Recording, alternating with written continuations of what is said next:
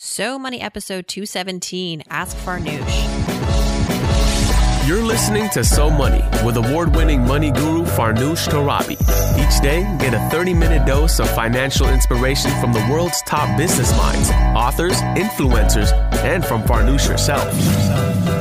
Looking for ways to save on gas or double your double coupons? Sorry, you're in the wrong place. Seeking profound ways to live a richer, happier life. Welcome to So Money. Welcome back to So Money, everyone. I'm your host, Farnoosh Torabi. This is Sunday, August 16th, and we are celebrating our last day out east here on Long Island, me, Evan, and Tim. And I was considering doing a rerun on the weekend, but I decided to just keep it fresh, stick with the program and not come back to work with a deluge of questions because that would mean a lot of catch up. And I think that would also frustrate all the great listeners who've written in and asked some great questions. And here back for an encore is husband Tim, who I'm going to say this because you should know we recorded Ask Farnoosh already for Sunday and then we lost it and it's 11:38 p.m and my husband was ready to like just crack open a beer and call it a night. But I said, Oh my gosh, we lost the episode. What am I going to do? And so he's back and we are doing these questions again for a second time, but we're going to try to pretend like it's the first, right? That's right. Okay. And so for those of you who haven't heard yesterday's episode when I did a better introduction of Tim, let's do a little, another mini introduction of Tim. Tim Dusinger, he is a married white male, uh, 6'2", 37 almost years old. I know. Okay, 36, 37 in December, 36. And we met at Penn State. We met at Penn State. We had a class together. I had a super big crush on you. You didn't know I existed. And then we life went on and I think it was 2006, we reconnected on AOL Instant Messenger because that's how things were done back then. That, I don't even think there was a Facebook. No, no, there was no Tinder either. Yeah, how about that? You know, I have the uh, CEO of Hinge coming on the show later this month, which is a competitor to Tinder. I only know this because my brother, who's 24 years old, um, is a connoisseur of the online online dating apps. And there was an article recently about just like how these online dating apps are really destroying the art of dating. You have so many options. So you're never going to settle. You're just constantly never going to settle. So it doesn't really materialize into meaningful relationships. But the CEO of Hinge debunks that that theory and he has obviously uh, some positive things to say about, you know, the whole platform and how to meet people online. But I digress. Let's get to uh, this weekend's questions and pretend like we haven't already answered them and lost the recording. Shall we, Tim? All right, let's start off with the first question from Michael. Uh, Michael writes Farnoosh, back in 2007, I inherited several rare coins and a bunch of silver. I'm looking to cash in these coins and silver to help pay down debt and save for certain life events, such as a wedding. Congratulations, Michael. How do I go about getting rid of the coins and silver? I know a few of them are rare and I know a few rare coin places near me in Philly. However, I'm not sure how to trust them. Please advise. Thanks. Well, first off, love Philadelphia because Tim and I got married there. We got married at the oh, where was it? I don't even, it was only three years ago. I'm sorry, that was lame. We got married at the Betsy Ross house in the common uh, front yard there, and then we went over to this old bank called Trust where we had the reception. It was really cute and beautiful. I love Philadelphia. Hope you have the wedding of your dreams and hope this silver and rare coins will afford you that. I would say first do some homework and research the current market price for silver and whatever the metals are of your other coins. You can go to a site like Kitcoin, K I T coin, which gives you the spot price of precious metals, gold, silver, etc. So do your own homework, figure out what the current going rate for, say, silver is, and then based on the weight of that silver, do the math. Then, when you go into these different venues that are going to be buying your silver, buying your coins, you want to ask them how they value it, how they make money, what's their commission. And when they're weighing the coins, watch them. Don't have them go into the back room and do it and come and tell you what they think it is. And if you have a running number in your head and you've done some comparison shopping, you'll start to be able to weed out those who are just really, really lowballing you. Kind of also trust your gut. If they're giving you a price that's really high, you might want to question, you know, like wh- how they're doing their calculation. Uh, the next question is from Joe. Joe writes in, Hey Farnoosh, I appreciate your honesty with the viewers and valuing our feedback. I just heard your announcements to switch over to a five day format, and based on how I listened to the show, it's a great idea. I listened to the weekend episode on Monday, so it would not hurt my viewership. I think it's best to do what works for you and your family. Well, thanks, Joe. This is going to help me and my family. Tim is nodding agreeingly because I think he, and he hasn't told me this, but I have a feeling that he thinks I'm work overloaded. And even a few times during this vacation, when I've answered emails and taken some calls, I could sense uh, some disappointment. Maybe I'm reading into things. You're reading into things. hmm Well, I'm really happy to know that this is not going to change your viewership and loyalty. And I have heard from others too that Monday is when they do catch up. So, and I do see a spike on Mondays as far as downloads. So I know Mondays are where it's at. And so that's why a lot of times I release some really hot interviews on Mondays. I know people are going to be tuning in to see what's going on on So Money. And I really appreciate the fact that you took the time to write in to tell me this because I really value your opinion and everyone who listens to the show. Because this show really was created for the listener. Of course, I had some ideas going in on what I thought would be uh, good ideas, but uh, really, this is a work in progress. This show, and the more that you give me feedback, the the better it will get. So I really appreciate that, Joe. We'll move on to Amanda, and she has three questions for you today. Three. Three. The first one is about retirement. And specifically, she writes in When I first started working after college, I was making $28,000 a year. I decided to contribute 10% to my company's retirement plan, with 5% of that in 401k and 5% of my salary in a 401 Roth. Well, now it's 2015. I'm making $85,000 a year. Should I be doing all my contributions pre tax now based on my salary? Or how do you generally make the decision to do pre tax or post tax contributions? P.S. I do max my personal Roth IRA each year as well. To put it simply, I think the best way to figure out whether or not you should continue to do a post tax move, as in investing in a Roth IRA or 401 Roth, is to do it until you can, because it's a great vehicle to save. So until you, until they say to you, you can't do this anymore, that's when you stop doing it. And I know even then, if you have any you know existing accounts that you can roll into a Roth IRA, that might be something you might want to do because it's just too good to pass up. So until you can, do it, sister, because it's a really good vehicle. And I hear now you have two more questions, so I don't want to spend too much time on that answer. But here we go. Here's question number two. Tim, take it away. Question number two from Amanda is Hey Farnoosh, I've really been enjoying listening to your podcast since I discovered it last week.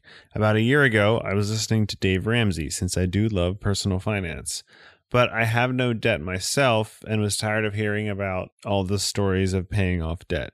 I couldn't find someone else at the time, but this is the podcast for me. Smiley face. I'd love to leave a review, but gasp, I don't have any Apple products or use iTunes. I'm using Pocket Cast on Android. How can Android users leave reviews? Well, I've never heard of Pocket Cast, and uh, I'm sure it's wonderful. And I am sorry that you know I've been so insistent on iTunes reviews, but it is where a lot of people and most people listen to the show and all shows, but not to shut out people who want to leave reviews on other channels. You can totally do that. And if you're an Android user, the show is available on Stitcher. So you can download Stitcher and leave a review there. And actually, someone yesterday, funny enough, asked a similar question. Like, I'm an Android user. What? How do I leave a review? So I have said, I said this yesterday, that if you leave a review on Stitcher, I will consider that as well for the 15 minute money sessions with me. And in fact, next Saturday, I will specifically pick somebody from Stitcher. So that applies to Android users as well as iPhone users. You can download Stitcher on any device, uh, but particularly beneficial for Stitcher for Android users that cannot get access to, say, the iPod app or iTunes. So do that and hopefully we'll connect. You have a third question here, which is uh, This is Amanda's third question. I am listening to episode 126 And you talk about how in your 20s, it's the best time for risk taking and the best time for making financial mistakes and even trying to start your own business, etc. I'm 26 and I have my ducks in a row, and I don't think I've made a major financial mistake yet, or so I think. I also have a decent amount of cash saved up, and I really love the idea of starting my own business. However, I don't have any idea of my own. Where should I start looking for the right side project or the right business plan for me? My strengths are in execution. I'm not really a visionary. Well, you know, I would say get visionary. Start thinking about, visualize where you want to be in the next three years, what you want to be practicing. You know, sometimes it helps to ask people that you love and trust, what do you think I'd be good at? What you know, think about what your friends come to you for advice. There's doing what you what you do to make money, which is maybe what you learned in school or what you've picked up on the job and that's what you do to make money. And there's what you know. And a lot of times what we know goes untapped unleveraged.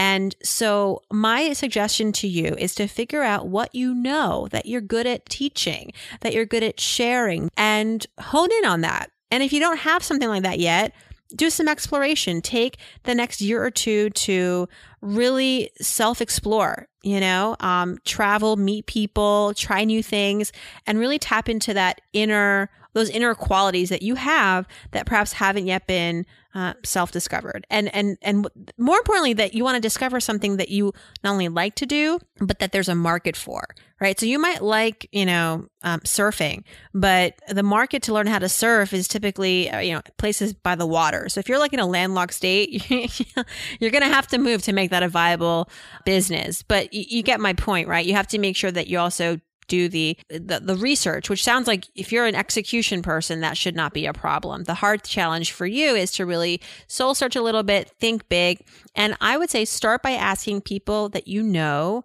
that you respect their opinion and say, hey, uh, you know, if I ran a business, what do you see me doing? And not to say that you want to do what other people want you to do, but sometimes uh, getting feedback is a really critical part of this journey. And do that, and I think you might uh, you might be pleasantly surprised by what you discover. Uh, the next question today is from Kate. Kate says, Hey, Farnoosh, this podcast is so great. Congrats on going from seven to five days a week. You deserve a break. I was wondering if there are any downside to having multiple savings accounts. I have an emergency fund that I would like to keep on growing, but I also want to dedicate some savings for things that I know I have to spend money on, such as Christmas and vacations, etc. Is there anything negative about having more than one savings account other than having the overhead of tracking each account? What do you think? I'm going to turn the tables over to you. You've been a nice MC, but it's time to pick your brain. What, what do you think? You think that's a good idea? I think Kate's right. I think the biggest downside is just, you know, the bookkeeping of having multiple accounts. I wonder if, you know, she has enough savings that if, you know, you had one giant savings account if you could get like a better interest rate or anything but these days i'm not even sure that's possible. It's it's a good one. I i didn't think of that. And actually there are other benefits to having a large lump sum in one account.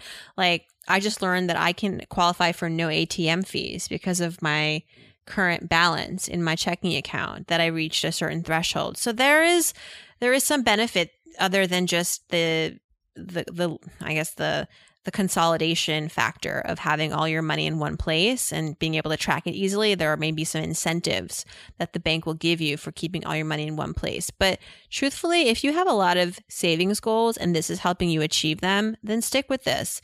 Visualization compartmentalization is a huge behavioral trick when it comes to managing your money appropriately and making healthy decisions. So if this is working for you, then go for it. Like Tim said, interest rates aren't even that exciting right now.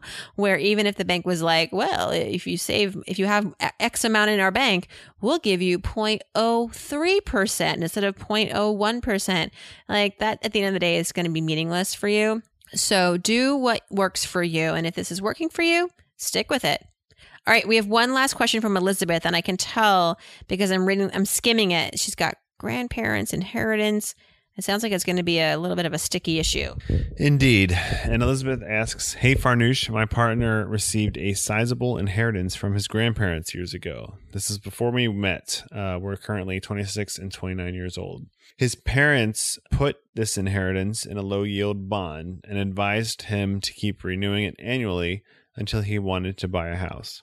However, home buying is not something we're interested in, and instead, we're interested in investing, early retirement, and living in other countries. We have been investing over 50% of our income, and I think his inheritance would be better off in a more productive investment vehicle, such as index funds. He agrees, but has yet to tell his parents.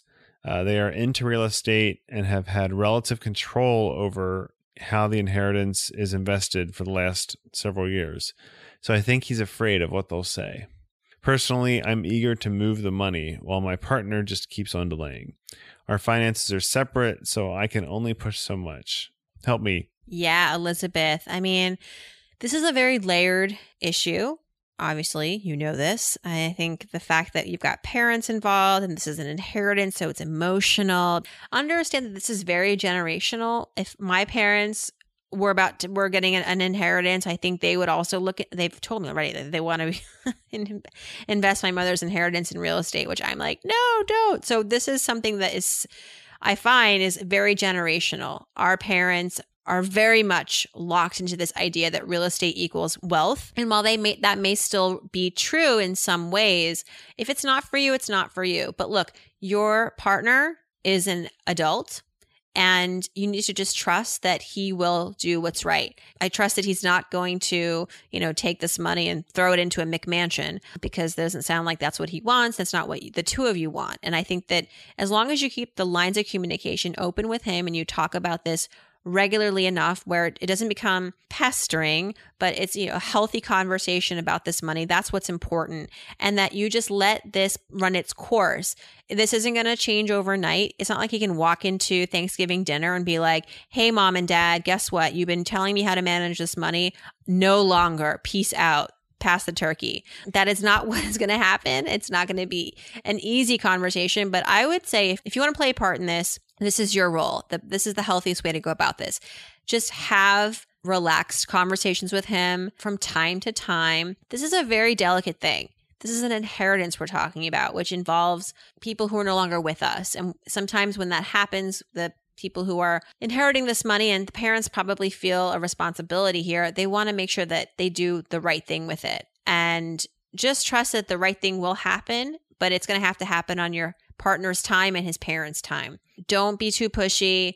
Don't get upset. Just if you're keeping your finances separate, that's fine. I think that's healthy. Just make sure that you have your ducks in a row and that, you know, you're taking care of you and that this inheritance, you know, it's gravy. Imagine it wasn't there. If you really need peace of mind, just imagine this inheritance didn't exist. And so whatever happens with it is what happens with it. But the two of you can still plan together for your futures based on how much you're making and how much you're saving. But this inheritance is a bit of a gray area, but it just needs to kind of get worked out between your partner and his parents. And that's frankly, you know, the only two parties here that can have a say in this. It will work out. But if you have any further concerns, if things go a different direction, write in and let me know how things are going. What do you think, Tim? I mean, this is really money and family. We come from very different families. And also, when it comes to money, our families deal with money differently, talk about money differently. My family can't stop talking about money and real estate. Your parents are a little more reserved and conservative. You and I even have different temperaments when it comes to discussing money and handling money. But the most important thing is that you have those common goals, which it sounds like you and your partner do. And, and hopefully, with those common goals, with that common ground, it is understood what needs to happen with your money. And it's not to say that it doesn't take work or communication, it absolutely does. But the foundation is common goals, and it sounds like you have them. And it sounds like you're a lot like my millionaires from this week, Jeremy Jacobson and Winnie Tseng, because they're in their 30s. They retired by saving like something crazy, like 60 or 70% of their take home pay. They travel the world. They don't own real estate listen to that episode if you haven't yet, because that might also offer some nice inspiration. And that's a wrap, guys. That's a wrap for this Sunday. Ask Farnoosh. Thank you again to my lovely assistant slash partner in life. assistant for this podcast. You know what I mean. Tim, Uh, thank you so much for being a good. You're welcome. This is a lot of fun. Isn't my audience really smart? They are. These are these are great questions, uh, situations I never I never thought of. So Exactly. I mean, even I had to really think about, you know, what would I do if I was in this situation? So thank you. I really appreciate these well thought out and articulate questions. Tomorrow, fasten your seatbelt. We have Nate Berkus on the show. Yes, Nate Berkus, that Nate Berkus. If you don't know who it is, Google him. He's a big deal. So, uh, looking forward to unleashing that interview. In the meantime, hope you're having a fantastic end to your weekend. Hope your day is so money.